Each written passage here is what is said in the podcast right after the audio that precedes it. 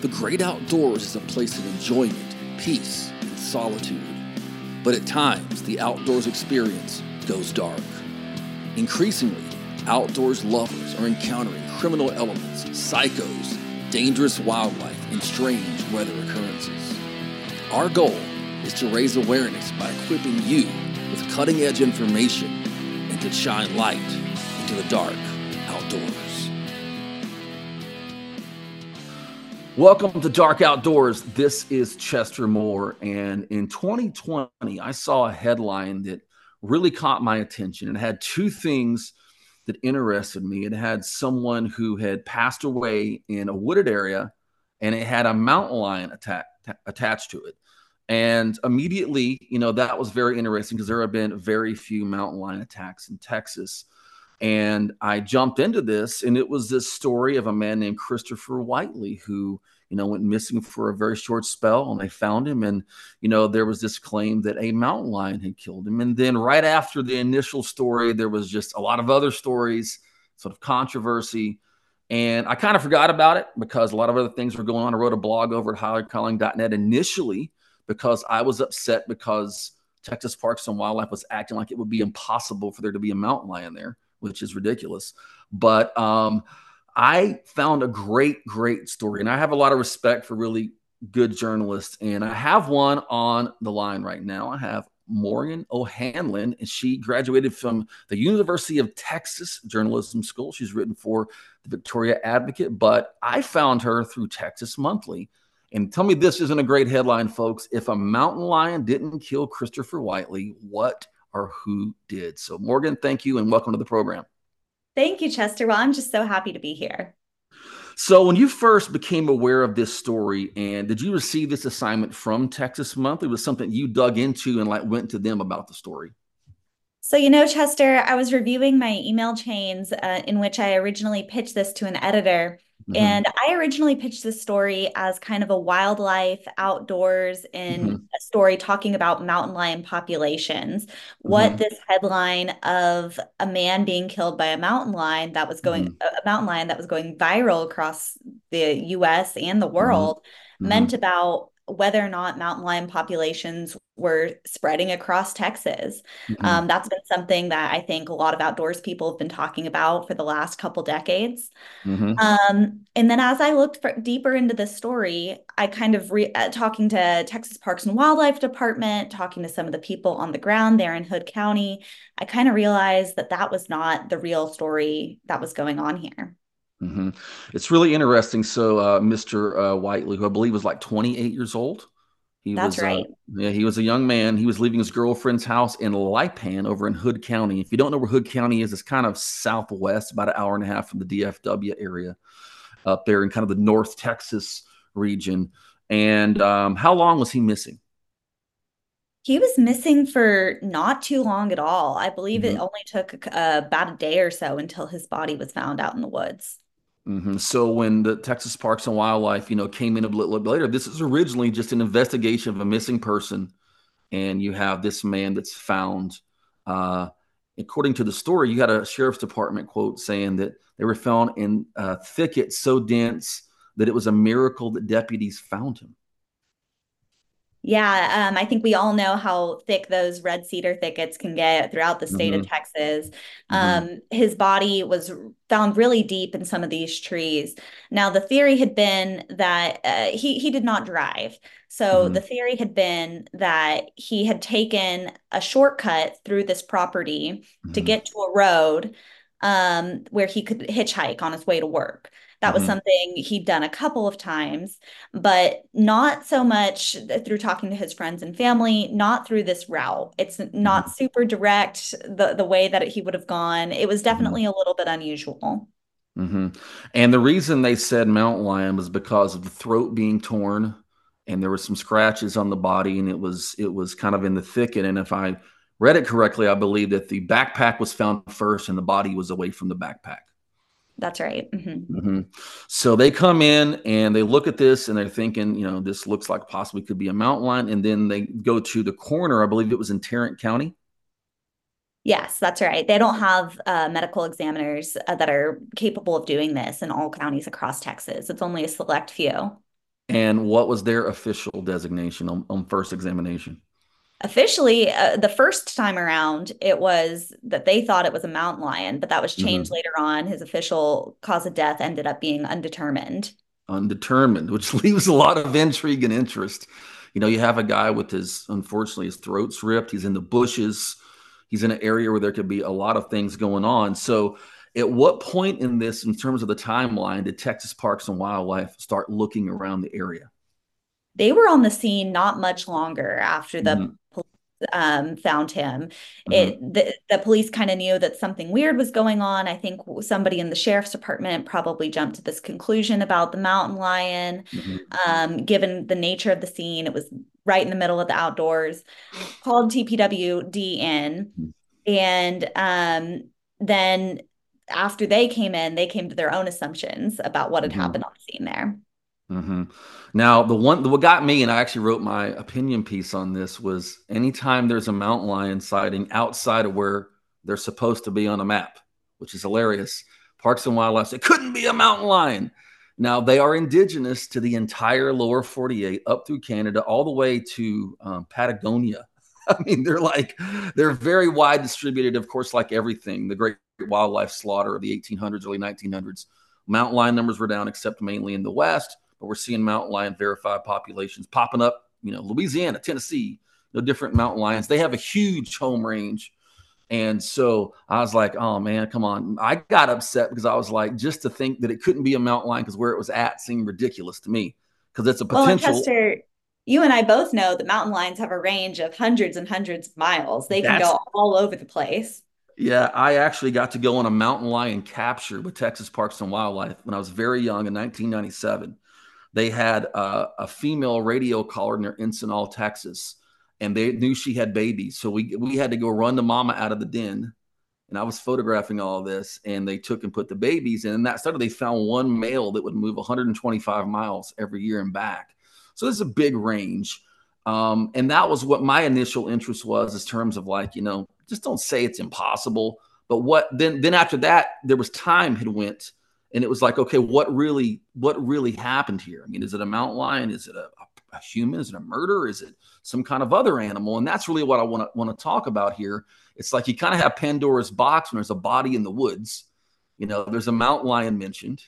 You got a, a, a coroner saying one thing a sheriff's department and a parks and wildlife saying another thing. But at one point there was someone from the usda brought in who was doing trapping and tracking and parks and wildlife had a wildlife expert and uh, I believe they said they found tracks of other animals and humans in there.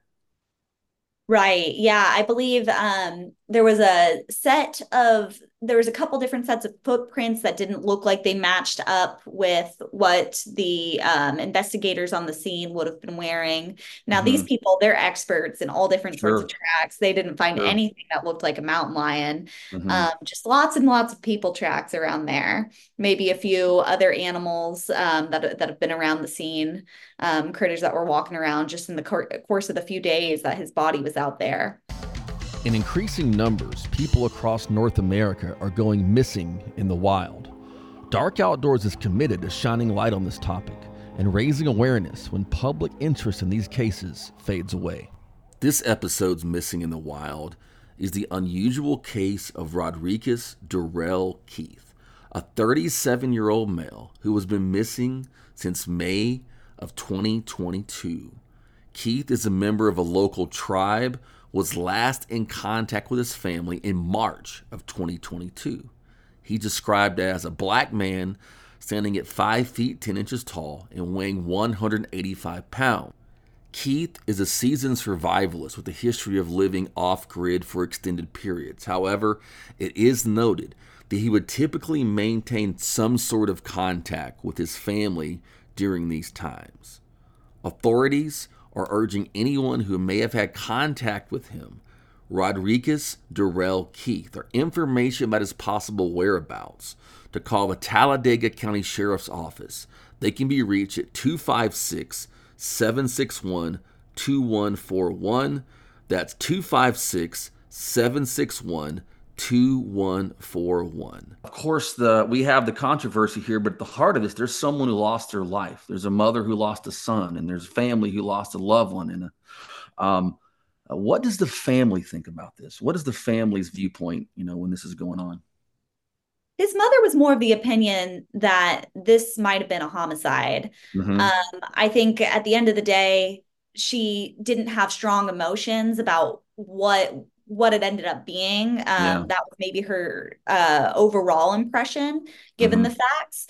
But more than anything, she just wanted answers. She just wanted there to be more thorough investigation into some of these facts that were out there. Mm-hmm.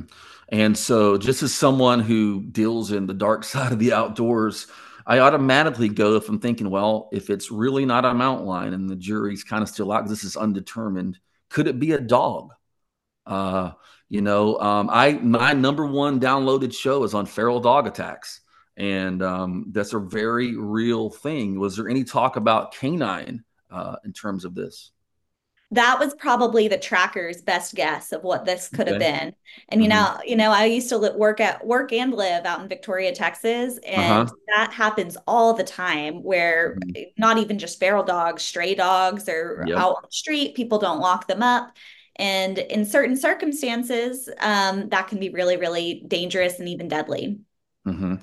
Yeah, I mean, for sure. I mean, I had to draw down on a, a, a, feral pit bull that had been dumped off on a dump road by my deer lease one day, charged out of the woods at me. And I shot and I hit right in front of it. And it just stood there and looked at me and walked back in the bushes, thank God. And my gun jammed. And uh, I had to go back two miles out another direction. And I called the guy who ran the deer lease. And, and apparently, the same dog had chased another bow hunter up a tree and wouldn't leave him for like four or five hours. So this is this is a real thing that that people do. And if you haven't heard the episode on feral dogs, go back and listen to the archives. Um, I got a couple of eyewitnesses that had some crazy feral dog attacks in their own life. Um, now, something that I was doing some research on is that there are a couple of instances where people have actually used dogs to attack and kill people. Was there any talk about like, you know, we're talking about, you know, mom thinking maybe some kind of homicide? that someone had a dog and used a dog? Was that was that in the conversation? That was another idea that was floated by the USDA trapper on um, mm-hmm. a few of my mm-hmm. different conversations with him. Um, they w- didn't want to jump to that conclusion. There wasn't enough evidence to definitively support that. But one mm-hmm. of the mm-hmm. things that kind of made them think dog in the first place was just where these wounds were located on his body. Mm-hmm. Mm-hmm. Now, um, again, we both know uh, dogs can jump up pretty high on you, they have a lot of power. Oh, yeah. So they can reach all the way up to your neck, especially mm-hmm. because Christopher Whiteley was not that tall of a guy. Okay. So mm-hmm. they probably could have reached that area where some of the wounds were located. Whereas mm-hmm. for a mountain lion, their typical um, attack pattern is going to be through stealth. They're going to mm-hmm. sneak up on you and come mm-hmm. around from behind, mm-hmm. um, kind of get their uh, claws around your neck. It, it's just going to be a different part of your body where the wounds are mm-hmm. going to be located if that's a mountain lion attack on a person. Now, the interesting thing to me, he's found his backpack is found in one spot, and then he's a little further into the thicket. I mean, that makes you wonder did he wander off in there as he's dying, or did maybe something drag him in there? Was there any evidence that you talked to officials that he looked like he was drugged into the thicket, or that's just kind of where he died? I don't think yeah. so. Honestly, yeah. that's a part that I'm a little bit yeah. no, no, problem at all.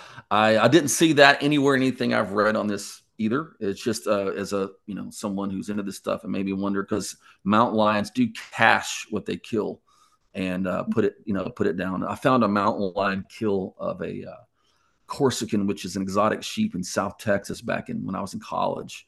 And uh, I mean, this thing must have been killed a few hours earlier. It was early one morning. It was still warm and I'm like, oh boy, I better get out these bushes, you know. And that's an that's in the accepted range of you know of uh, mountain lions in Texas where I was at, and um, it's just you know you're in that zone. You're like, wow, there's there's a predator very very close to me here, you know. Um, well, actually, you know, I do I do kind of recall talking about this a little bit. Um, I think it was with the TPWD guy, not with the USDA trapper. Uh-huh. His body was not. It was underneath some trees, but not so located underneath brush in, in, like a hidden area mm-hmm. to where it looked like it really had been a mm-hmm. mountain lion that had stored in there. Mountain lions are usually a little bit better about hiding away their mm-hmm. catch mm-hmm. than just like dragging it up against something. Mm-hmm. For sure. Now, um, if it's undetermined and they initially thought it was a mountain lion, and then the other officials say it's not a mountain lion, that leaves a lot of possibilities. And I would, you know, you have the dog scenario, but murder here. Uh, were there suspects spoken to? Did you hear of anyone? Was there any, you know, um, situations that maybe Mr. Whiteley had been involved and had an enemy or anything like that, or any other thing that might lead that there was someone out there that murdered him? Not persons of interest, uh, mm-hmm. But in particular, but mm-hmm. more mm-hmm. just, um, I would say his general rap sheet gave him kind of, it, it made it a little bit suspicious.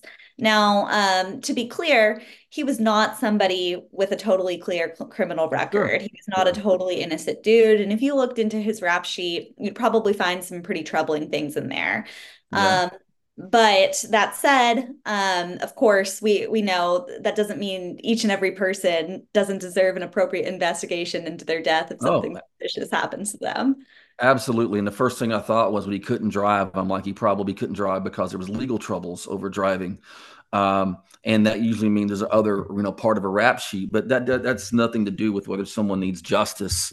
You know, it just also opens up if someone's involved in, you know, a, a lifestyle that's dangerous, opens them up to a lot more, you know, chances someone that would be involved with someone or come across someone that might want to hurt them, that kind of thing.